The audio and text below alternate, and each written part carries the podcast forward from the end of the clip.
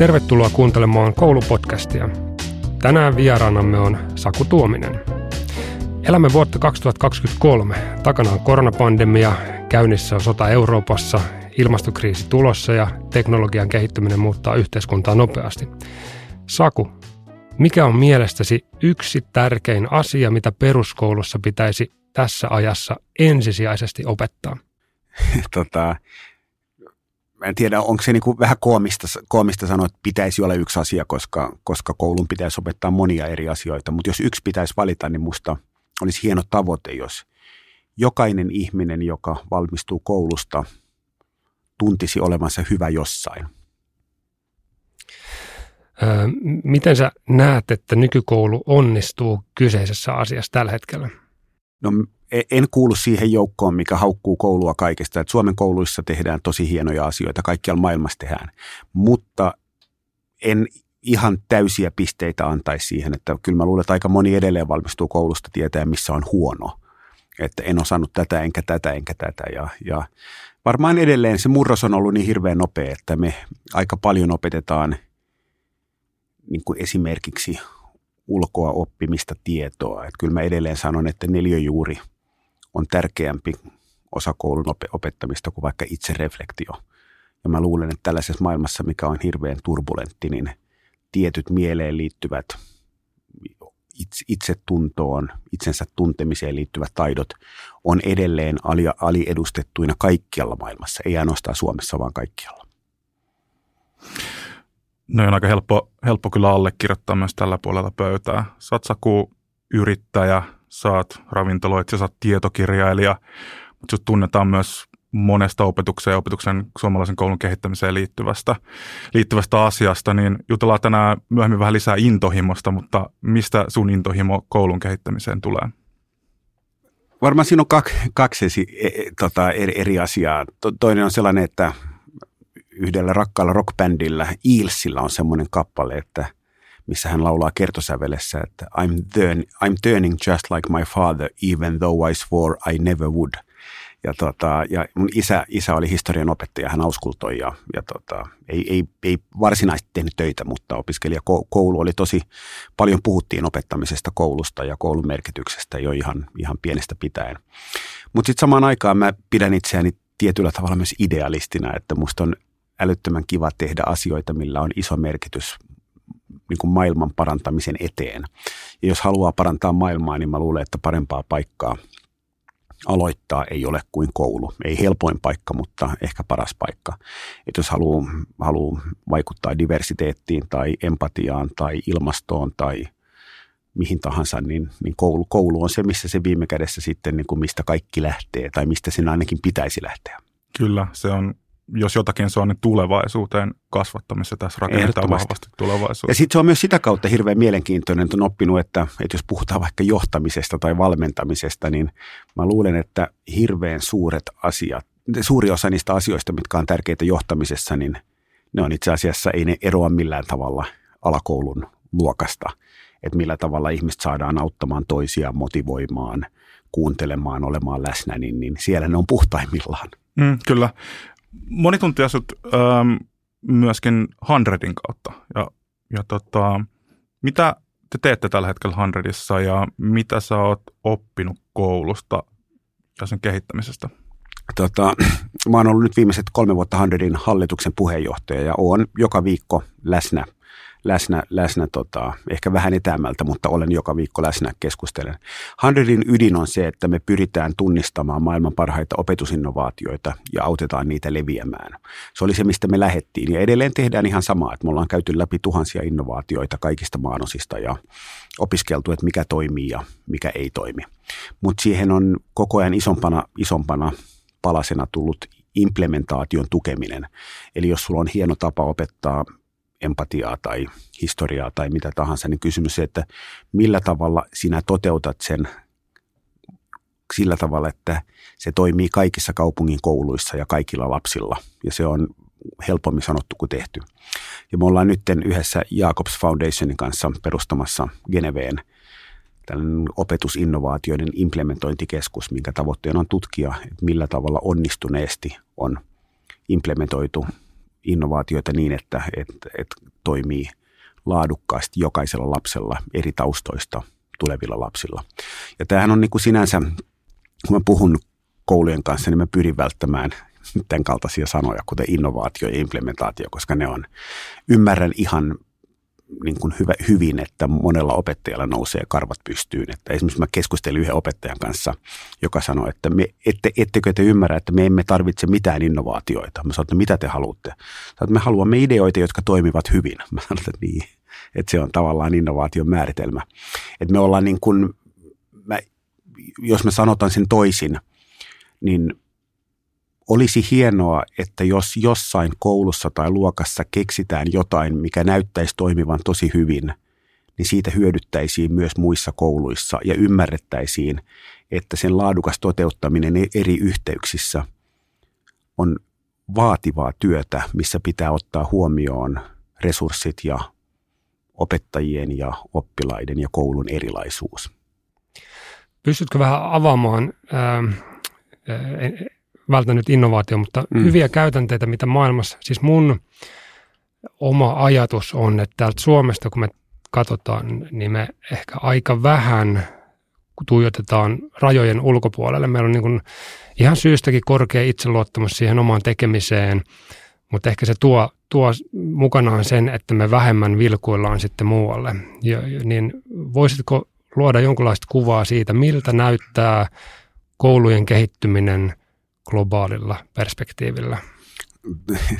Voisin, mutta en pysty antamaan siihen helppoa vastausta. Että, ää, joo, se on ihan totta, että Suom- Suomessa on hieno koulujärjestelmä ja opettajien osaaminen on maailman mittakaavassa tosi korkealla tasolla. Mutta, mutta ei me hirveän uteliaita olla. Et me ei hirveästi seurata, että mitä tapahtuu edes Ruotsissa, puhumattakaan siitä, että me seurattaisiin muita maanosia. Mutta samaan aikaan niin ei se ole suomalaisten vika, että jos mietitään muita maita, niin ei sielläkään hirveän paljon tiedetä, mitä, mitä sitten naapurimaassa tapahtuu. Et koulujärjestelmä on jostain syystä kehittynyt niin, että kuvittelemme, että jokainen maa on oma siilonsa. Et mä joskus sanon, että että tota, jokainen maa on oma siilonsa ja jokainen kaupunki on oma siilonsa ja jokainen koulu on oma siilonsa ja jokainen luokkahuone on oma siilonsa. Ja, ja mä en tarkoita, että kaikkea pitäisi väkisin levittää, se ei ole se ajatus, vaan se, että, että me oltaisiin uteliaita ja todettaisiin, että kun on vaikka puhutaan niin kuin itsereflektiosta tai tietoisuustaidoista tai mielenrauhasta tai lukemiseen innostamisesta tai kirjoittamiseen innostamisesta, niin tiedettäisiin, että itse asiassa tässä on 15-20 tapaa, mitä on tehty ja todettaisiin, että voisimmeko me oppia näistä jotain. Niin ehkä me enemmän puhun niin uteliaisuuden puolesta kuin siitä, että me niin kuin fanaattisesti skaalaamme jotain. Se ei ole se ajatus ollenkaan, että myös kun tässä ollaan kohta kymmenen vuotta tehty, niin se meidän lähestymistapa on hirveän nöyrää, että me ymmärretään, että kaikki ei toimi kaikkialla eikä pidäkään toimia. Et enemmän me puhutaan siitä, että kun sanotaan, että maailman koulujen pitää muuttua, niin unohdetaan usein se, että maailman koulut muuttuu koko ajan. Ja, ja kun puhutaan, että minkälainen on suomalainen koulu, niin mä sanon, että ei ole olemassa sitä, että suomalainen koulu olisi yksi, vaan jokainen koulu on erilainen ja jokainen luokkahuone on erilainen. Ja sitten miksei Suomen kouluissa opeteta tätä? No, hirveän usein opetetaan monessa paikassa, ei välttämättä kaikkialla. Et ongelma on se, että ihmisten mielikuva kouluista on hirveän kaavamainen ja se perustuu joiltain osin siihen aikaan, kun he itse oli koulussa.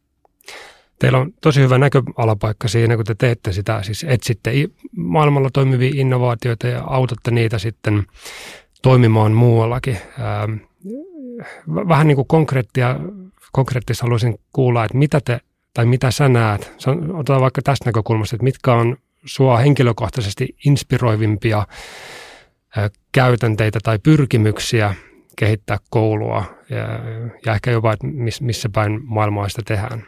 No mä on vähän, mä tiedän, että se on tylsä vastaus. Mä oon vähän koittanut välttää sitä, että mä mainitsen yhden, koska se antaa niin kuin väärän kuvan, koska mä en ajattele, että yksi innovaatio muuttaa yhtään mitään, vaan koulu koostuu kymmenistä ja kymmenistä eri oivalluksista, joista niin kuin välitunti on yksi ja lukujärjestys on toinen ja whiteboard on kolmas ja piirtoheitin oli aikanaan neljäs. Että siellä on niin kuin hyvin erityyppisiä malleja. Mutta ehkä mä niin kuin kaiken kaikkiaan sanoisin, että – on, että se ei ole niin kuin Suomen haaste, vaan globaali haaste se, että maailma muuttuu tosi nopeasti. Et puhutaan sitten niin kuin chat GPTstä, tekoälystä, puhutaan niin kuin ilmastonmuutoksesta, sodasta, pandemioista, globaalista nuorten ahdistuksesta, erityisesti tyttöjen kanssa, niin nämä ei ole mitään niin kuin itse asiassa suomalaisia haasteita, vaan ne on globaaleja haasteita kaikkialla. Ja kun koulu on kehittynyt tiettynä aikana, se on kehittynyt sellaisena aikana, missä tavoitteena oli se, että mahdollisimman moni saa mahdollisimman samankaltaiset taidot mahdollisimman tehokkaasti. Että se on tietyllä tavalla yksinkertaistettuna se koulun niin kuin perus, mihin se on syntynyt teollistumisen ajan tarpeisiin. Nyt me ollaan niin kuin aika pitkälle – eri maailmassa, että halutaan, että ikään kuin se, mitä työ arvostaa, on se, että ihmiset on aika erilaisia, niillä on erityyppisiä lähestymistapoja. Ja tämä muutos on tosi haasteellinen ja kun mä seuraan koulukeskustelua maailmalla, niin, niin mä luulen, että aika moni on aika samaa mieltä siitä, mitä pitäisi tehdä, mihin suuntaan koulua pitäisi viedä.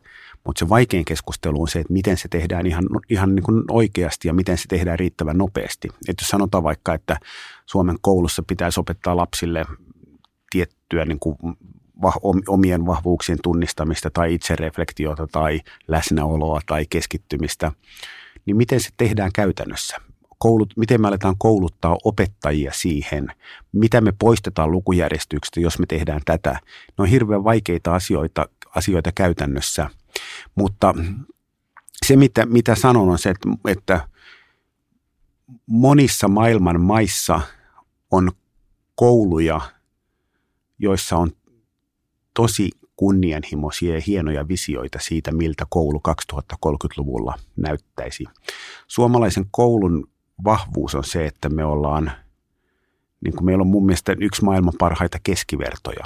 Että me ollaan tosi hyviä siinä, että, että meillä hu, niin kuin huonoimmat koulut on maailman, mä sanon, varmaan meidän huonoimmat koulut on maailman parhaita. Että se on meidän vahvuus. Mutta meidän parhaat ei välttämättä ole maailman parhaita – jos niin kuin vähän yksinkertaistaa. Ja sen takia mä luulen, että olisi hyvä, että me oltaisiin aika uteliaita ja tutkittaisiin, että, että mitä kaikkea hienoa maailmalla tapahtuu. Jos mä katson suomalaista koulukeskustelua tällä hetkellä, niin mä koitan olla kritisoimatta aina, koska mä tiedän, että Suomen koulussa tehdään ihan älyttömän hienoa työtä. Mutta ehkä mä kaipaisin siihen keskusteluun vähän enemmän isoa visiota siitä, mitä koulu voisi olla 2030-luvulla. Että niin kuin tavallaan sellaista niin kuin intohimoista visiota, että miltä tulevaisuuden koulu näyttäisi. Mä en sitä hirveästi näe. Että jos mä katson vaikkapa nimiä mainitsematta opetusministeriötä tai opetushallitusta tai muuten, niin mä koen, että sieltä tulee niin kuin intohimoista panosta suomalaisen koulun kehittämiseen. Että se on hyvin niin kuin tällainen ikään kuin pragmaattinen se lähestymistapa. Sä aika hyvin niin kuin kuvasit sitä ongelmaa, että tavallaan niin on paljon niitä hyviä paikallisia kokeiluja, tehdään tosi hienoja juttuja. Mutta sitten monesti törmätään just siihen, että otetaan vaikka tunnetaito kasvatuskouluissa. Sitten törmätään monesti siihen, että sitten meillä on viikkotuntijako. Ja miten sä näet niin tämän koko rakenteen, että pitäisi olla se iso suunta, että ehkä tämän kokoisessa maassa, kun Suomi, Suomi ei ole varaa, että me lähdetään niin kuin tempoilemaan eri suuntaan, vaan pitäisi olla selkeä visio ja sama suunta. Niin miten sä näet tämän niin ison rakenteen? Se on aika jäykkä tällä hetkellä, sen niin kuin muuttaminen, onko se ylipäätään niin kuin sun näkemyksen mukaan mahdollista vai pitääkö lähteä jotenkin juurista, juurista tekemään? Niin siis varmaan niin kuin kaikkialla maailmassa koulun kehittämiseen liittyy sellainen yleinen huoli että, huoli, että miten me voimme olla varmoja, että tämä toimii. Ja, ja siihen mä usein vastaan, vaikka se kysymys on ihan hyvä, niin mä vastaan, että miten me voidaan olla varmoja, että nykyinen järjestelmä toimii – koska se että se, se, että se on aina toiminut näin, niin se ei tarkoita, että ne taidot on hirveän hyviä vaikka 2030-luvun maailmassa. Jos katsotaan vaikka sitä, että, että koulusta valmistuu lapsia, jo, joista joidenkin tilastojen mukaan puolet on jollain tavalla ahdistuneita tai masentuneita tai jotenkin niin kuin kokee, että eivät oikein löydä paikkaansa maailmassa, niin silloin ihan hyvin voi kysyä, että – kuinka hyvin koulu itse asiassa toimii. Ja nyt kun mä sanon näin, niin mä oon erittäin tarkka haluan olla siitä, että se ei ole yksinomaan koulun tehtävä. Se on vanhempien tehtävä ja se on yhteiskunnan tehtävä, mutta mä luulen, että se on myös koulun tehtävä. Ja tosi niin kuin haasteellinen, vaikea tilanne. Ja miten tämä muutos sitten pitäisi tehdä, niin mä luulen, että ehkä y- vähän pitäisi, varmaan mitä aiemmin sanoin, aluksi pitäisi olla selkeä visio, että mikä koulun tehtävä on. Ja, ja, ja siinä esimerkiksi puhutaan paljon siitä, mä huomaan, että mua tiedän, että se mitä tulen sanomaan ärsyttää monia, mutta sellainen niin kuin intohimoisin visio, mitä, mitä kuulen, on se, että koulun pitäisi opettaa lukutaitoa, että Suomen pitäisi olla maailman lukenein maa. Ja mä oon siinä niin kuin vähän sitä mieltä, että olen lukenut koko ikäni, olen kasvanut lukien, olen kirjoittanut kirjoja, rakastan sitä, mutta en mä ole varma, että onko se niin kuin, ja mikä lukutaito, itseni lukutaito, elämän lukutaito, ihmisten lukutaito, visuaalinen lukutaito, että se, että lukee kirjan, niin onko sitten viime kädessä, että jos mä oon hirveän hyvä käsien kanssa tai jotain muuta, niin onko se lukutaito se, mikä tekee autuaksi? Kun mä sanon, mä tiedän, että se usein korreloi joidenkin kanssa, mutta silti. Ja se se kysymys tavallaan se, että mikä on tällä hetkellä sellainen suomalaisen koulun niin kuin pohjan tähti, mitä kohti mennään, mistä kaikki toteutetaan mahtavaa. Jos sanottaisiin, että meidän tehtävä on se, että jokainen koulusta valmistuva kokee olevansa hyvä jossain. Hänellä on niin itse luottamus siihen, että hän pärjää elämässä. Niin se muuttaa siihen, että miten me suhtaudutaan koulua, koska me alkaa pohtia, että miten se näkyy tänään luokkatunnilla, miten se näkyy siinä, miten me puhutaan, miten se näkyy siinä, miten me mitataan. Ja silloin se kysymys on se, että siinä sen taidon opettamisessa se, että joku ei toiminut – voi itse asiassa olla niin kuin paljon hyödyllisempää kuin se, että se toimii. Et mä luulen, että meidän pitäisi jotenkin luopua siitä, että kaiken pitää toimia, koska me eletään maailmassa, missä suuri osa asioista ei toimi. Ja valitettavasti, en tiedä miksi sanon valitettavasti, mutta sanoinpa huvikseen, niin tota, se tarkoittaa sitä, että me voisimme olla niin – ikään kuin itsevarmoja tai luottaa itseemme sen verran, että me vähän irtaannutaan PISA-keskustelusta. Että me todetaan, että, että ei välttämättä ole niin, että PISA määrittää sen, onko meidän koulu hyvä vai huono. Että musta olisi mahtavaa, jos me mentäisiin siihen, että me keskityttäisiin ennen kaikkea siihen, että miten, me, miten meillä on tosi hyvinvoivia lapsia 2030-luvulla, eikä se, että me olemme jääneet Virosta jälkeen 0,6 prosenttia. Ja se on musta niin kuin jotenkin järjetön keskustelu siis meidän mitata itse asiassa täysin eri asioita, jos me mitataan pääasiassa oppimistuloksia, jos ajatellaan, että me halutaan kasvattaa lapsia hyvää elämää, halutaan kasvattaa kestävää elämää, kestävää yhteiskuntaa, rakentaa sitä tulevaisuutta. Mitäs me alettaisiin mittaa hyvän elämän edellytyksiä? Tota, pääsääntöisesti kysymys on hyvä, paitsi että se on musta väärä. Että tavallaan ajatuksena se, että se tästä nyt vielä puuttuu, että, että me aletaan mitata luovuutta tai onnellisuutta. Et musta meidän pitäisi keskittyä niihin, mutta se ei välttämättä tarkoita sitä, että me mitataan. Että se on niin kuin erityyppinen. Et musta niin kuin jo mittaaminen, niin, niin mä en ole varma siitä, että, että ihmisten mittaaminen on, on oikea polku. Ihmisten erilaisuuden arvostaminen ja niin kuin läsnäolo ja tiettyjen vahvuuksien tukeminen on mun mielestä hirveän paljon tärkeämpää. Mutta jos mä sanon vielä, kun palaan vielä tuohon niin kuin siihen – ikään kuin kokeiluihin, niin varmaan siinäkin on sen kaltainen asia, mikä pitää, on hyvä tunnistaa, että ei kokeilu ole sen kaltainen, että minä keksin jotain ja sitten se niin kuin maagisesti leviää kaikkialle maailmaan, vaan se on kovaa työtä, että pitää pohtia, että miksi tämä asia toimi, mikä oli opettajan rooli tässä, mikä oli koulurooli, miten tämä pitäisi toteuttaa. Jos tämä tehdään tässä koulussa, niin mitä pitää muuttaa, että tämä toimii, kuinka paljon pitää olla resursseja tämän tekemiseen, kuinka paljon opettajaa pitää kouluttaa tähän, miten tätä kehitetään yhdessä. Ja, ja mä luulen, että meillä on ikään kuin tässä on hirveän paljon sellaista väärinajattelua, mutta katsotaan niitä niin kuin käytänteitä tai uusia tapoja opettaa, mitkä on toimineet. Ne usein lähtee määrätietoisesta toiminnasta, pitkästä tähtäyksestä, erilaisuuden ymmärtämisestä – jatkuvasta kehittämisestä, jotka on ihan koulun, koulun ytimessä, eikä siitä, että ylhäältä alas tungetaan niin kuin torvesta sisään sanokaa, että tehkää näin. Ja se on juuri se, miten ei pitäisi toimia. Jos mä saan vähän tuohon arviointiin mennä, tai siis puhuttiin mittaamisesta ja arviointi on itselle eräänlainen intohimo tai intohimon kohde siitä näkökulmasta, että mä, mä näen, että se on keskeisin työkalu tai keskeisin teema kehittää opetusta tai opettajien toimintaa, koska se loppupeleissä, miten, mitä valintoja opettaja tekee sitten omassa opetuksessaan, niin se nivoutuu aika paljon siihen, että miten hän mittaa tai arvioi sitä opetusta. Öm, jos mä mietin sitä, että arviointin, tai kun sä sanoit, että ei pitäisi mitata koulussa. Mit, mä oon niin samaa mieltä siinä, että se, se, se on tuhoisaa monelle järkevälle toiminnalle. Mutta miten todennäköisenä sä näet, että vaikka 2-30 vuoden päästä koulu on itse asiassa kehittynyt semmoiseen malliin, että siellä ei enää mitata. Annetaan palautetta kyllä aktiivisesti, koska se auttaa, mutta että ei enää mitattaisi suorituksia erityisesti ikätasoon liittyen.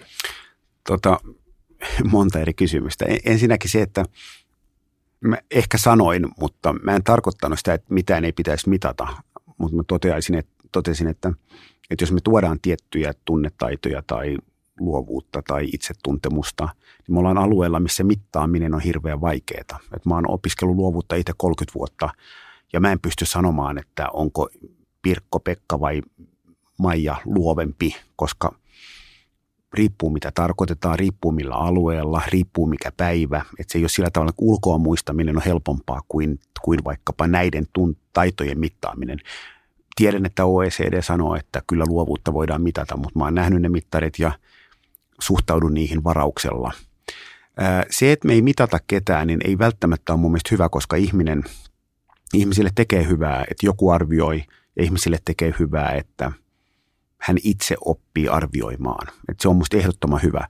Mutta se, että ikään kuin se, sen lopputuloksena ihmiset asetetaan absoluuttiseen paremmuusjärjestykseen, joka määrittää heidän elämänsä. Että osa menee ammattikouluun, osa menee lukioon, osa menee yliopistoon, niin mä en ole siitä niin vakuuttunut. Et hyvä esimerkki vaikka jääkiekossa niin on, on maajoukkuessa pelaa Härski Hartikainen, joka useimmissa mittaustuloksissa ei pärjää, koska hän on vähän omalaatuinen urheilija ja voitti Sveitsin liigan maalikuninkuuden. Että ikään kuin se, että, että miten me saataisiin ihminen, joka ei pärjää tietyissä mittauksissa, niin, niin se, se ei vaikuttaisi hänen minäkuvaansa. Että se on niin kuin, tota, kysymys. Sitten se jälkimmäinen kysymys, kuinka todennäköisenä mä näen, että koulussa ei mitattaisi, niin erittäin epätodennäköisenä koska me rakastetaan, mehän tullaan hulluksi Pisasta, koska se on niin helppoa, että me nähdään, että Pisa kertoo miten meidän koulu menestyy, koska me voidaan sanoa, että me ollaan parempia kuin, parempia kuin Ruotsi, mutta huonompia kuin Viro. Ja se on minusta niin kuin hyvin pinnallinen näkemys siitä, mitä kaikkea koulu on. Ja samalla tavalla sehän on tosi helppoa laittaa lapset järjestykseen ja sanoa, että tämä on parempi kuin tämä. Mutta eihän se niin kuin elämä mene niin, että, että miten me yritettäisiin nähdä, että ihmiset on – enemmän kuin kolmiulotteisia. Meitä on niin hirveän moneen, moneen junaan ja muuten, niin se on mun mielestä, että ikään kuin opet, lapset, koulu opettaisit lapset näkemään itsensä ja muut ihmiset niin kuin väreissä. Että meissä on niin hirveän moneen. Ja se on niin kuin, sen takia mä sanon, että arvioiminen on mun mielestä jotenkin innostavampi sana kuin mittaaminen. Tämä mun mielestä liittyy aika vahvasti sinne suomalaisen peruskoulun ytimeen tasa-arvoon. Ja jos me mietitään, mennään aika matkustaa sinne 80-luvulle, niin tasa-arvo on ehkä tarkoittanut jotain aika niin kuin substanssikeskeistä, että tuotetaan teollisuudelta työntekijöitä esimerkiksi. Ja nyt jos mietitään tasa-arvoa, niin me monesti puhutaan edellytyksistä oppimiseen ja paljon niin kuin laajemmasta kon- kontekstista. Niin miten sä näet, että suomalainen peruskoulu tällä hetkellä pystyy ikään kuin luomaan tasa-arvoa meidän yhteiskuntaan? Ja ehkä vielä, jos määrittelet kärkeä, että mitä tasa-arvo Joo. koulussa sulle tarkoittaa? Varmaan se tarkoittaa ikään kuin taustoista tulevien eroavaisuuksien mahdollisimman niin kuin tasa-arvoista tasaamista, että ikään kuin ihmisille, mitkä tulee hyvin eri taustoista, niin on jonkunlainen samankaltainen mahdollisuus oppia. Ja, ja suomalainen kouluhan mun mielestä on, on siinä aika hyvin toiminut perinteisesti, mutta samaan aikaan ehkä voidaan kysyä, että vai onko, että onko niin, että, että että ei vaan itse asiassa tule, a, niin kouluun tullut aines on jo lähtökohtaisesti ollut maailman mittakaavassa todella tasa-arvosta. Ja nythän kun katsotaan, katsotaan vaikkapa PISAn tuloksi, PISassa tiettyä putoamista, niin ihan hyvin voidaan päätyä sellaiseenkin lopputulemaan, että siihen vaikuttaa myös se, että ihmisten taustat ovat eriytyneet 80-luvun lukuun verrattuna hirveän paljon. Että meillä tulee hyvin erityyppistä aineesta kouluihin. Ja se on meille uusi oppimis, oppimiskysymys niin myös, millä tavalla me pystytään toimimaan niin. Mutta mä itse, mä oon niin kuin ollut yrittäjä koko ikäni ja mä oon niin kuin markkinatalouden ja kilpailun puolesta puhuja monissa asioissa. Mutta kouluissa niin kyllä mä niin kuin uskon, että suomalaisen koulun niin kuin hienous on se tietyn tyyppinen ajatus, että jokainen koulu on hyvä. Että sellainen tietyn tyyppinen koulusoppailu, niin, niin se ei, mä en usko, että se on pitkässä tähtäyksessä niin kuin hyvä.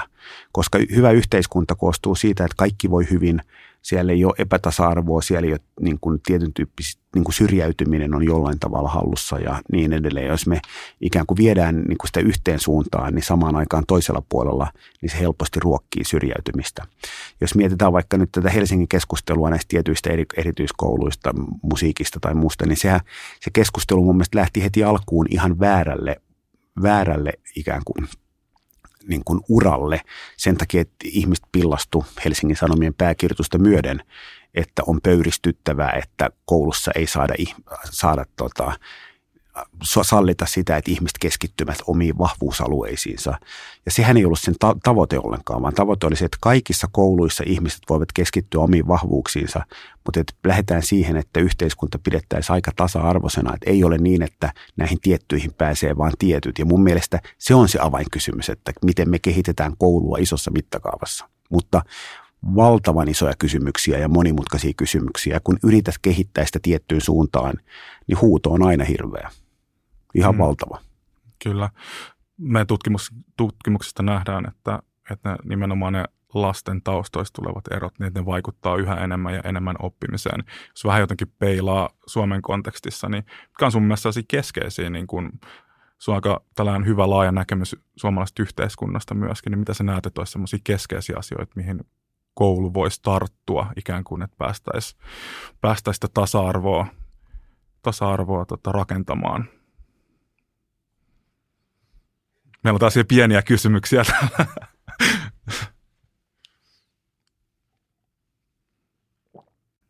No, no varmaan ne kaikkein tärkeimmät asiat on ne kaikkein vaikeimmat asiat, eli millä tavalla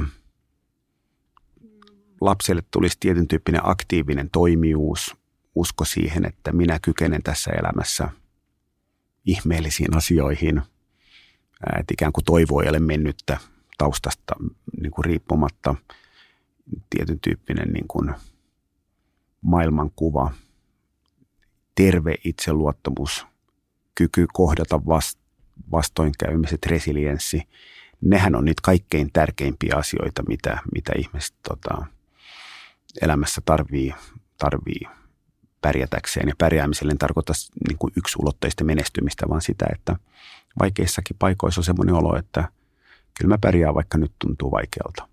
Sitten kysymys on se, että miten niitä sitten opetetaan, niin se on hirveän hyvä kysymys. Ja, ja ajatuksena se, että no niitä opetetaan osana elämänkatsomustaitoa niin kuin viikolla 36, niin, niin se on mun mielestä aika hurja ajatus. Et käytännössä se varmaan vaatisi sitä, että me alamme kasvattaa kouluihin opettajia, joiden vastuulla on tämä ja se kuuluu jokaiseen viikkoon yhtä tärkeänä asiana kuin lukutaito, kirjoitustaito, matematiikka tai historia.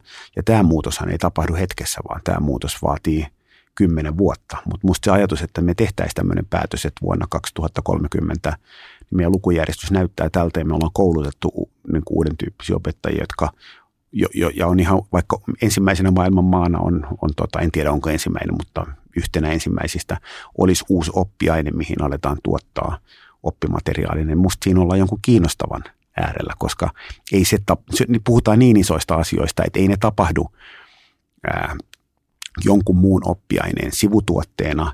Ja hirveän iso sääli on se, että jos nyt niin kuin hoidetaan sitten pelkästään vastaanotolla, että joo, nämä hoitaa sitten koulupsykiatri, että sitten on liian myöhäistä, että millä tavalla me niin kuin aletaan kehittää näitä asioita. Ja sitten mennään siihen kysymykseen, onko tämä koulun tehtävä. Ja, ja, ja mun mielestä on aika kova ja kylmä näkemys, jos sanotaan, että ei, tämä ei ole koulun tehtävä, muut saa hoitaa nämä. Koska silloin kysymys on se, että no entä jos sulla on vanhemmat, mitkä ei ole kiinnostuneita näistä, niin mitä se sitten tarkoittaa? Ehkä, niin, jos mä kysyn vaan tuosta vielä, että niin kun just tuosta isosta kuvastahan tällä hetkellä puhutaan itse asiassa yllättävän vähän, kun mm. ajattelee, että toihan on nimenomaan ehkä semmoinen jopa niin kuin maailmankatsomus, se on niin kuin tekemisen filosofian, ehkä elämän filosofiankin mm. niin kuin muutos, että se tulee sieltä opettajasta, tulee koko siitä niin kuin opetushenkilöstöstä, se, että mihin, ollaan, mihin suuntaan ollaan menossa, sehän on semmoinen yhteinen jaettu uskomus siinä tulevaisuuden kuvasta. Ja siitä puhutaan aika vähän tällä hetkellä. Todella vähän. Se oli se, mitä mä alkuun sanoinkin. Että tämä on hankalaa nyt, kun ei niin kuin ihan päivittäin ole kaikki, jotka uskaltaa vähän sanoa, mutta nämähän on sitä kautta niin kuin haasteellisia kysymyksiä, että jos sanoo, että, että, että pitäisikö tämän alan opettajia olla, niin sehän on haasteellista, koska se todennäköisesti tarkoittaa sitä, että se on jostain pois. Ja, ja sitten on, on ammattiyhdistykset ja kaikki muut, mitkä toteaa, että juu, näitä ei, tätä ei voi vähentää ja tätä ei voi vähentää ja tätä ei voi vähentää. Että meillä on tavallaan iso määrä asioita, mitä me todetaan, että pitäisi lisätä ja mistään ei olla valmiita vähentämään. Ja jokainen, joka niin kuin yhtään ymmärtää mistään, tietää, että se ei toimi, että me ollaan vaikeiden päätösten edessä. Ja se vaatii, että jos, jos me halutaan lisätä jotain, niin jostain on pakko luopua. Ja siitä tulee huuto vanhemmat huutaa, koska minun lapsuudessa ei toimittu näin, media huutaa, ammattiyhdistykset huutaa, ihmiset sanoo, ja pitäisi olla tavallaan se rohkeus, että ymmärretään, että ärsyttää, meidän mielestä koulua pitäisi viedä tähän suuntaan. Niin sitä mun mielestä kaivattaisiin ja, ja hyväksyttäisiin se, että tästä tulee myrskyisä keskustelu, koska toinen vaihtoehto on se, että kituutetaan ja ongelmat kasvaa ja todetaan, että ei näitä nyt kovin helppoa ole on muuttaa, mutta tämän kaltainen kehitys, missä vaikkapa on tiettyjä niin kuin mieleen liittyviä haasteita, niin eihän se uusoo. Se on uusi niin kuin 20 vuoden tähtäyksellä, mutta jos katsotaan kehitystä viimeisen 10 vuoden ajan, niin kyllähän siihen olisi voitu reagoida niin kuin paljon tehokkaammin, jos uskallettaisiin. Ja nyt siihen reagoidaan niin kuin hyvin pienillä teoilla sitten kuitenkin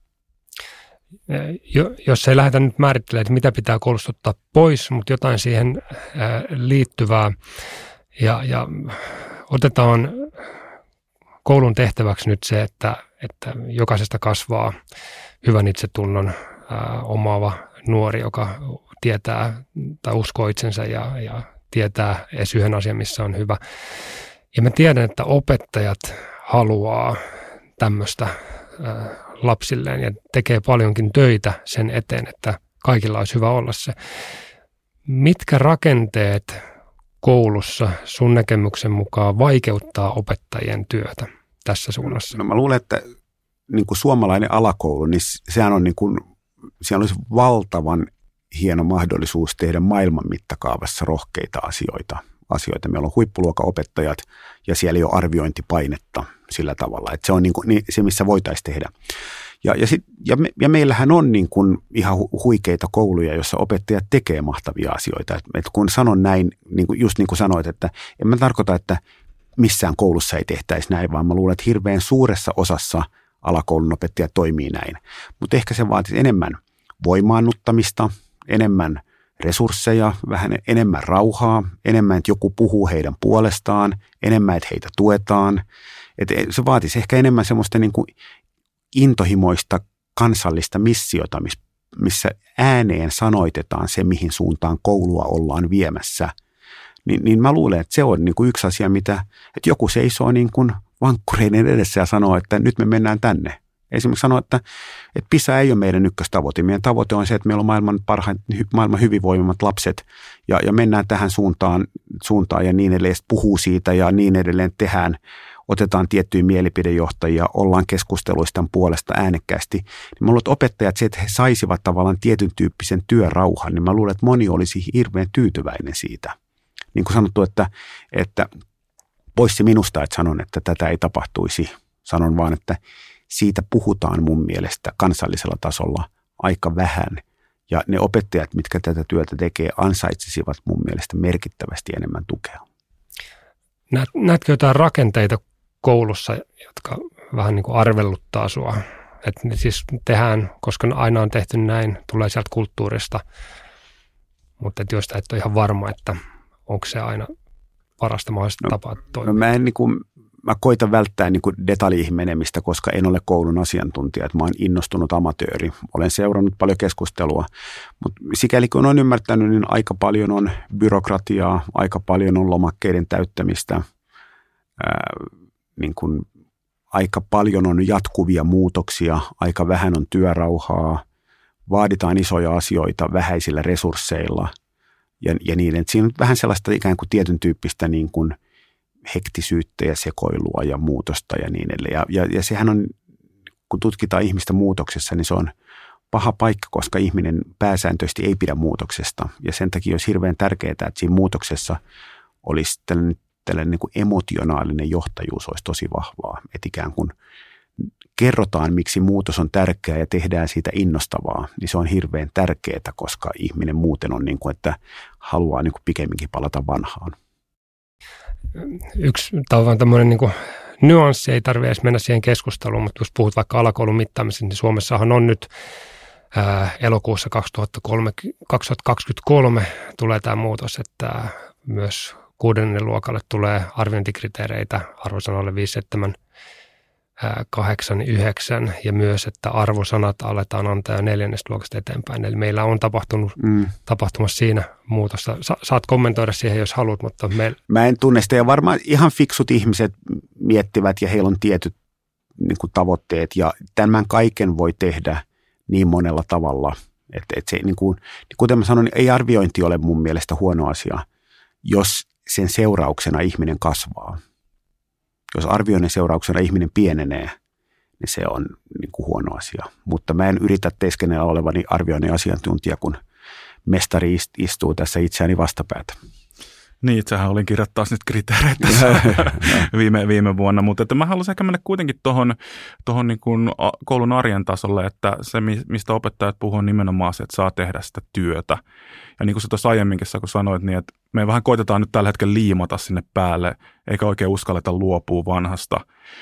Mutta kuka sun mielestä niin kun, tarvittaisiin ehkä sit uskallusta puhua siitä asiasta, mm. isosta kuvasta, niin kuka sun mielestä käyttää valtaa tällä hetkellä koulukeskustelussa ja kenen pitäisi uskaltaa niin kun käydä puhumaan, vaikka nyt siitä, että luovutaan jostakin?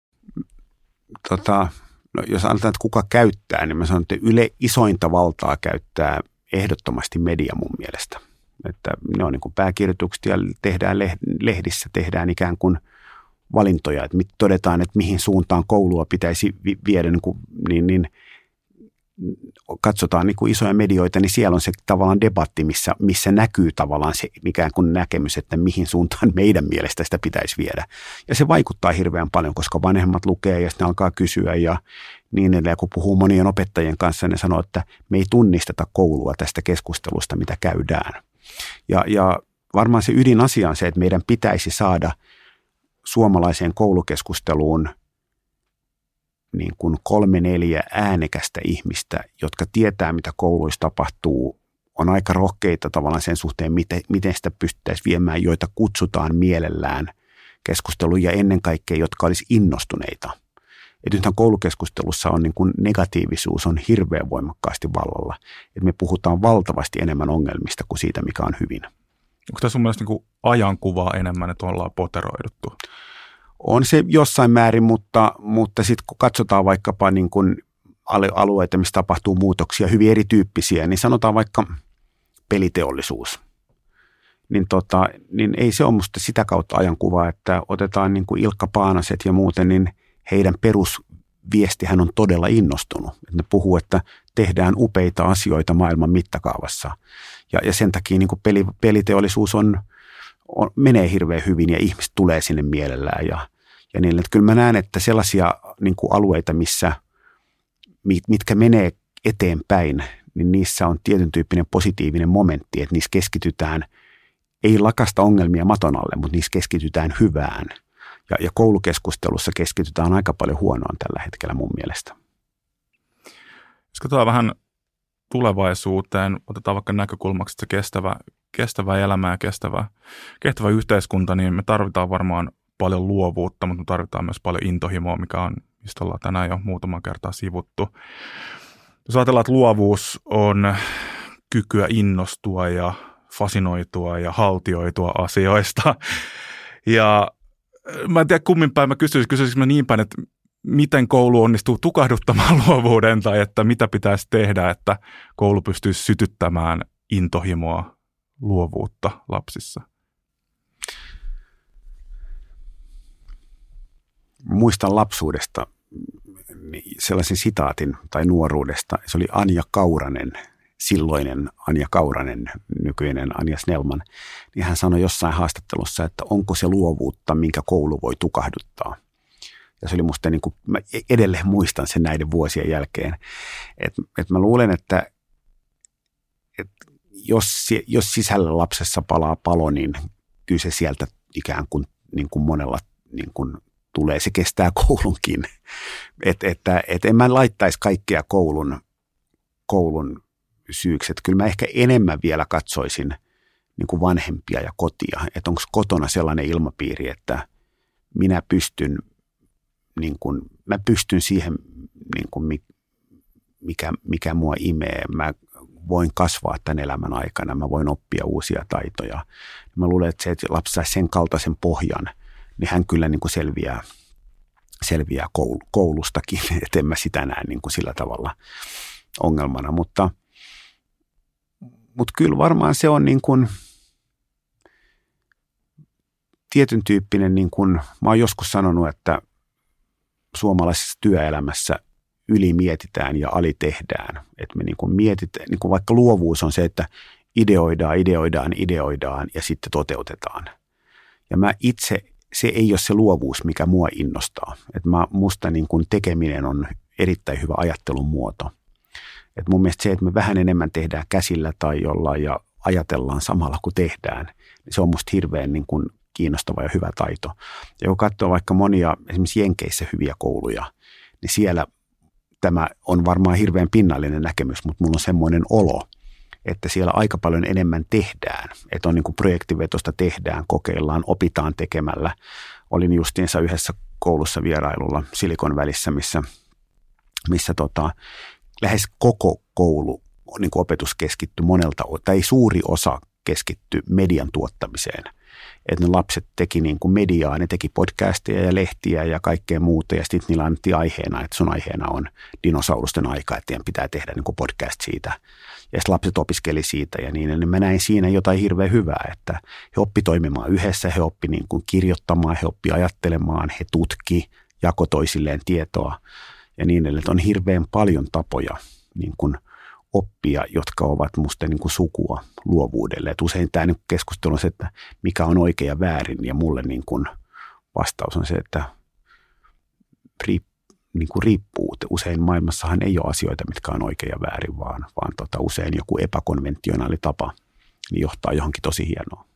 Muistan, että sä olisit joskus sanonut jossain, että et haluaisi puhua niin kuin lifelong learningista, vaan lifelong doingista.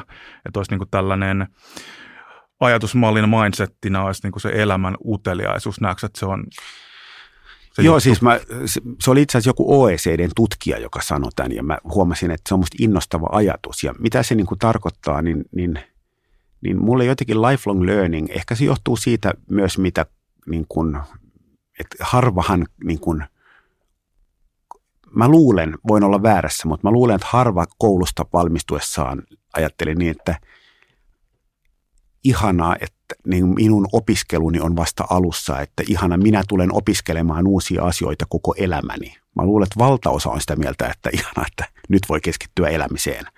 Ja opiskeleminen, lifelong learning on niin kuin sellainen, että eikö tämä nyt ikinä lopu? Eikö vaan, se on niin kuin vähän pakko. Ja lifelong doing on sen kaltainen, että on niin kuin intoa ja itseluottamusta ja resilienssiä niin kuin tsempata elämän myrskyissä ja, ja silloin kun ikään kuin on, jos on se halu niin kuin tehdä, niin silloin se oppiminen seuraa kyllä. Että jos niin kuin, että, että ikään kuin me ei keskityttäisikään siihen, että on halu oppia, vaan siihen, että on halu mennä eteenpäin ja tehdä vaikeinakin hetkinä, niin se oppiminen kyllä seuraa, jos on se halu tehdä. Ja sen takia musta se oli jollain tavalla niin kuin kiinnostava päälailleen asetettu ajattelutapa. Ja muista jostain motivaatiokirjasta lukeneeni, että – että yleensä ei kannata jäädä odottelemaan sitä motivaation syttymistä, vaan, vaan jos mun pitäisi imuroida kotona, niin, niin tota, mä ehkä alan tekemään sitä ja sitten se motivaatio siivoukseen voi kasvaa siitä. Mut, mut mä en ole niin kuin, mä ymmärrän ton, mutta mä en ole niin kuin, niin kuin ihan varma, varma tostakaan, että joskus niin kuin asioiden lykkääminen on itse asiassa ihan hyvä asia, että ikään kuin sulla olo tai, tai muuta. Että mä enemmän – niin kuin lähden siihen, että, että, että entä jos on olemassa jokin ihan hyvä syy siihen, että mä en halua tehdä tätä nyt. Että ikään kuin se, että kaikkea pitäisi tehdä koko ajan, niin ja mä tiedän, että sä et tarkoittanut sitä, mutta mä oon enemmän niin, kuin niin että okei, ei tullut motivaatiota, tämän aika ei ollut nyt. Että mä jollain tavalla niin kuin luotan siihen, että asioilla on aikansa. Että kyllä mä sitten tunnistan, että nyt, nyt on imua, nyt on niin kuin drivea ja niin edelleen. Ja, ja kyllä mulle tulee jopa siivoamiseen tavallaan se niin kuin drive, että, että nyt on, nyt on niin kuin kiva siivota, niin, niin enemmän menisi niin kuin vähän sen niin kuin elämän virran mukana ja niin kuin tunnistaisi, että mitä kohti tällä hetkellä on niin kuin vahvaa imua, niin mä luulen, että sekään ei ole ihan huono tapa elää. Ja jos mietitään vielä tuota tekemistä, milloin joku ihminen tai lapsi syttyy jonkun asian tekemiseen, jos otetaan koulukonteksti siihen mukaan, niin ehkä meidän haaste koulussa on se, että maailma on niin moninainen, ihmiset niin erilaisia, että on vaikea saada kaikkia syttymään samanaikaisesti samasta asiasta ja vielä ehkä niin kuin samalla haastetasolla. Ja tässä ei ehkä sisälly mitään kysymystä, mutta, ja tämä voi olla mustavalkoinen näkökulma, mutta mä näen henkilökohtaisesti, että yksi iso haaste koulussa on, on se, että me en tiedä vielä liittyykö tämä tasa-arvoon, mutta yritetään saada kaikkia jollain tavalla samaan aikaan tuettua siinä samassa asiassa. Ja sitten siinä on tosi iso ristiriita siihen, että millaisia me ihmiset ollaan. Siis innostutaan eri asioista. Mutta tässähän niin kuin modernin teknologian pitäisi tarjota tähän niin kuin valtavasti etua, että on personoitua oppimispolkuja ja ihmiset oppii samaa asiaa vähän eri tavoin. Yksi tekee niin kuin visuaalista ja toinen tekee biisiä ja kolmas kirjoittaa ja neljäs menee luontoon tai muuten. Et mä luulen, että, että me hyödynnettäisiin, jos, jos ikään kuin nuori ajattelee, että hän voi hirveän montaa asiaa nykymaailmassa personoida, niin kuin erilaisia käyttökokemuksia ja laitteita, mitä hän käyttää, niin se, että hän voisi vähän myös personoida koulua, niin, niin ei mun mielestä ole huono asia samaan aikaan niin mun mielestä se, että on joitain asioita, mitä hän ei voi personoida, vaan sanotaan todeta, että nyt sun pitää tehdä näitä asioita, koska on arvokasta tehdä myös niitä, niin sekin on totta, mutta ehkä se totuus on jossain, jossain siinä välillä. Et mun mielestä se, että kaikkia pakotetaan tekemään samassa tahdissa samoja asioita, ja näinhän ei ole, niin kuin, mutta, mutta näin on ollut – Mittaaminen luulen, kuitenkin ehkä lopussa, jos, jos on se sama koe kaikille, niin se väistämättä ohjaa sitä toimintaa siihen suuntaan edelleenkin. No tässähän on, kun puhuttu koulujen kehittämisestä, itseäni fiksummat ihmiset on puhunut, niin, niin mikä on, jo, olin hyvässä, kuuntelin fiksujen ihmisten keskustelua, kysyttiin, että mikä on koulun kehittämisen suurin este. Niin vastaus on yliopistojen pääsykokeet. Ja se oli musta ihan niin kuin mielenkiintoinen vastaus, koska se, että, että lapsi kuitenkin, jos se ajattelee näin, niin se ikään kuin, jos sitten kuitenkin on joku ylioppilas, joka laittaa ihmiset jonoon, jotta ne pääsee yliopistoon, niin sehän alkaa ikään kuin sitä kautta keriä ja muokata sitä koko, koko putkea. Ja sen takia mun mielestä tämä valitettavasti koulun kehittäminen on niin kuin vain yksi osa tätä yhtälöä, että, että voidaanko puhua vaikkapa yläkoulu- ja lukion kehittämisestä ilman, että pohditaan yliopistojen sisäänpääsyä, niin, niin mun mielestä ei, musta ne on samankaltainen asia. Ja mä itse kuulun sellaiseen, niin kuin, en ole pohtinut tätä riittävän syvällisesti, mutta intuitiivisesti mä miettisin, että voiko nykyteknologialla mahdollistaa sen, että aloituspaikkojen määrä on dramaattisesti isompi – koska teknologia mahdollistaa. Ensimmäinen vuosi opiskellaan osin online, tehdään näin ja sitten katsotaan, että kenellä on oikea motivaatio ja sitten jatketaan. Niin, niin mun mielestä nykymaailmassa se, että ihminen, millä on iso motivaatio, niin hän ei pääse koskaan fyysisiä paikkoja.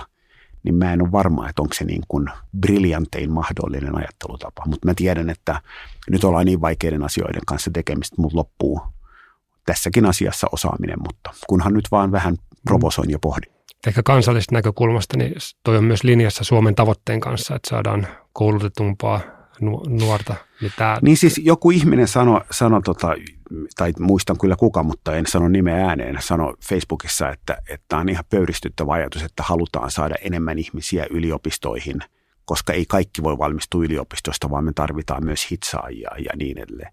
Ja, ja en mä sitä tarkoita. Mä tarkoitan ainoastaan sitä, että jos sulla on nuori, joka on hirveän motivoitunut opiskelemaan, ja meillä on internet tai digitaalinen alusta, mikä on rajaton, niin miksi me sanotaan, että joo joo, mutta sä et nyt mahdu tänne. Että miksei me sanota, että tervetuloa vaan. Ja sitten jossain vaiheessa sit katsotaan, että kuka etenee tai, tai muuten. Mutta mun mielestä se, että niin kuin sisään vaan ja sitten katsotaan, että kuka on innostunut, niin mun mielestä siinä on niin kuin paljon sellaisia oivalluksia vielä tekemättä, mitä ei ole tehty. Näin mä itse ajattelen. Tuohon edelliseen ajatukseen vielä, että yliopistojen pääsykokeet on jonkunlainen ää, lukko tai määrittävä tekijä, niin mä itse omissa pohdinnoissa ja keskusteluissa niin on tullut myös hyvin lähellä samaa johtopäätöstä. Että mä näen, että K12 maailman kehittämisen suurin haaste tai jarru on nimenomaan se, että miten valitaan yliopistoihin, koska se purkautuu sieltä alaspäin sitten niin kuin kaikkiin portaisiin. Samaa mieltä ja samaan aikaan katsoa, miten, miten niin kuin enemmän ja enemmän työpaikat niin kuin valitsee, niin se, että, että joku on valmistunut huippuarvosanoilla jostain, niin sen merkitys koko ajan vähenee. Että se, että ihmiset on tehnyt erityyppisiä asioita, ne on laajalaisia, ne on hyviä toisten ihmisten kanssa, ne on enemmän niin kuin koko ajan tärkeämpiä. Et mä luulen, että 2030-luvulla niin ikään kuin tämäkin tulee muuttumaan, että ikään kuin hyvän työntekijän määritelmä ei välttämättä ole se hänen yliop, niin kuin yliopisto-opiskelun lopputulema. Mm, ja sitten vielä kun mainitsit myös näistä oppimateriaalista tai teknologiaa, mitä voi hyödyntää adaptiivisissa oppimateriaaleissa tai myös arvioinnin tuessa, niin voi olla, että arviointivastuukin saadaan opettajilta teknologialle niin kuin suht lähivuosina ihan, ihan sen kehittymisen kautta, niin, niin se tässä on, niin mä näen, että tässä kentässä on niin kuin paljon asioita, että ehkä maailma on jossain vaiheessa oikeasti valmis koulun Niin siis mä itse uskon, mulla on tämmöisiä, mulla on tiettyjä ajatuksia, mitkä perustuu puhtaasti in, niin kuin ihan intuitioon, ei, niin kuin, älkää, älkää kuunnelko kovin tosissaan, mutta, mutta tota, mä jotenkin uskon, että koulun isompi muutos ei lähde Suomen kaltaisesta maasta, koska meillä on liikaa menetettävää. Et meillä on niin iso tavallaan taakka ja me ollaan, me ollaan ihan hyviä. Ei nyt lähdetä riskeeraamaan mitään niin kuin ajatuksena. Mutta jos mennään vaikka Afrikkaan tai muualle, missä ei ole mitään niin kuin, ikään kuin tietyllä tavalla menetettävää, koska kaikki on ihan sekaisin jo nyt, niin yhtäkkiä se, että siellä luodaan uuden tyyppisiä digitaalisia platformia, uuden tyyppisiä tapoja opiskella, uuden tyyppisiä vertaisoppimisen malleja, niin mä luulen, että tietyt koulun kehittämisen niin kuin oivallukset saattaa tulla maista, missä paradoksaalisesti tilanne on huonompi, koska siellä ikään kuin vähemmän menet, menetettävää. Ja mä luulen, että kun yhdistetään niin kuin tekoäly, GPT ja ikään kuin verkottoitunut maailma, alustatalous ja ikään kuin maat, missä on paljon ihmisiä ja kova halu mennä eteenpäin, niin se on se, mikä mua yhtäkkiä niin kuin kiinnostaa tosi paljon, että miltä näyttää vaikkapa afrikkalainen koulutus 2030 maassa, missä väestö kasvaa koko ajan, opettajia ei ole. Mm. Niin mä luulen, että sieltä tulee niin kuin, ni, mä olen, ni, afrikkalaisista opetusinnovaatioista paljon kiinnostuneempi noin niin kuin vaikkapa suomalaisista, isossa vaikka tämä on tyhmää verrata. Mutta kun usein puhutaan, että meidän pitäisi viedä täältä osaamista sinne, niin totta kai, mutta onko meillä semmoista osaamista, mikä on oikeasti relevanttia siinä tilanteessa. Mä sanon, että yhtä hyvin meidän pitäisi olla todella herkällä korvalla katsoa, että mitä siellä tapahtuu tällä hetkellä ja miettiä, että onko joku tästä osaamisesta semmoista, mikä voisi hyödyttää meitä. Joo, ehkä tuollainen rohkeuden puute tietyllä tavalla leima ja me, me ollaan oltu siellä niin kuin pisassa korkealla, niin sieltä, sieltä pelätään niin kuin tippuu ja sitten jos miettii niin kuin että ollaan kaikki niin kuin jaetaan se hätähuuto koulutustason laskusta, niin se on kumma, että me ei digitaalisuutta esimerkiksi just nimenomaan yliopistovalinnoissa, korkeakouluvalinnoissa käytetä enemmän. Mutta jos mä ihan vähän vielä kommentoin tota, että se on, niin kun, ettei tule väärää kuvaa, niin musta tietyllä tavalla niin kun koulun kehittämisen hyvä ja huono puoli on sama, joka on se, että se on vaikeaa ja hidasta – että se, että me niin kuin hötkyillään koko ajan ja tehdään nopeita muutoksia. Että jos koulun kehittäminen olisi niin, kuin niin että yksi niin kuin hallitus kykenee dramaattisesti muuttamaan koulua, niin tähän menisi niin kuin ihan älyttömäksi tämä tilanne. Että tietyllä tavalla niin kuin jonkunlainen rohkeuden puute on ihan hyvä asia, Et koska pääsääntöisesti koulu toimii ihan hyvin. Lapsi sieltä tulee niin kuin suhteellisen kustannustehokkaasti niin pystytään merkittävässä lyhyessä ajassa lisäämään opetustasoa. Se, niin kuin it's not all bad. Ja sen takia minusta kysymys on se, että mikä on oikea tapa tuoda siihen järkevää rohkeutta sotkematta koko systeemiä, niin se on tietyllä tavalla ehkä se, se niin kuin kysymys. Ja, ja musta sen takia niin kuin toistan itseäni se, että, että meidän keskustelu on se, että, että jos me saamme pysäytettyä koulutustason laskun, niin kaikki on hyvin. Niin mun kysymys on tietyllä tavalla se, että, että onko kaikki hyvin, jos puolet lapsista voi vaikka huonosti, mutta koulutustason lasku on pysäytetty. Et mun mielestä meidän pitäisi mennä siihen niin kuin ihan ytimeen, että, että mikä on semmoinen tilanne, mihin me, mihin, mihin me oltaisiin tosi tyytyväisiä. Ja siinä on pakko olla jollain tavalla lasten hyvinvointi niin kuin keskiössä mun mielestä. Täysin samaa mieltä ja alakoulun rehtorina niin mä allekirjoitan tuon, että koulussa tapahtuu päivittäin aivan valtavan hienoja asioita. Meillä on ihan huippuopettajia, jotka tekee mielettömän laadukasta työtä. Sama ja sama sanoin, niin kun törmään aina ihmisiä, mitkä sanoo, että kaikki on huonosti ja koulu on huono ja koulu ei muutu ja muuten. Niin sanon, että tutustu suomalaiseen kouluun, siellä tapahtuu joka päivä huikein hienoja. Sano vaikka esimerkiksi, mä sanon, että tämä ja tämä, että missä mukaan. Mä sanon, että kouluissa me katsomaan. Mutta ongelma on se, että nämä eivät saa nykykeskustelussa sitä näkyvyyttä, minkä ne ansaitsee. Kiitos, kiitos Saku. Kiitos Toi, kutsusta. Tuossa on tota, varsinkin nämä viimeiset jutut, mitä sanot, hyvinvointi. Äh, ehkä se on, se on niin kuin se kuitenkin, jos sen onnistuttaisiin laittaa ydinteemaksi ja sitten kaiken rakentaa sen ympärille, niin se olisi ehkä niin kuin hyvä suunta. Ja ehkä vielä se niin kuin arviointi, että ettei tule niin kuin väärää kuvaa, niin mä en ole niin kuin ikään kuin se niin kuin arviointi ja mittaamis niin kuin kielteinen, koska parhaimmillaan se auttaa ihmisiä kasvamaan. Mulle se avainkysymys on se, että miten se arviointi auttaisi jokaista lasta kasvamaan. Se on musta se, niin kuin, ja tiedän, että te olette samaa mieltä, mutta se on se niin kuin ydinkeskustelu, koska näin ei aina ole ollut. ollut. Että mä muistan ne omasta koulusta myös, kun oli, että ne missä, missä tota, en menestynyt, niin mä en missään ei mulla tullut olo halua, halua niin kuin iso halu oppia, vaan tuli pikemminkin semmoinen olo, että okei, tätä mä en osaa ja tätä mä en osaa ja tätä mä en osaa. Ja se on mun mielestä niin kuin huono lopputulema. Kiitos Saku. Kiitos. Kiitos.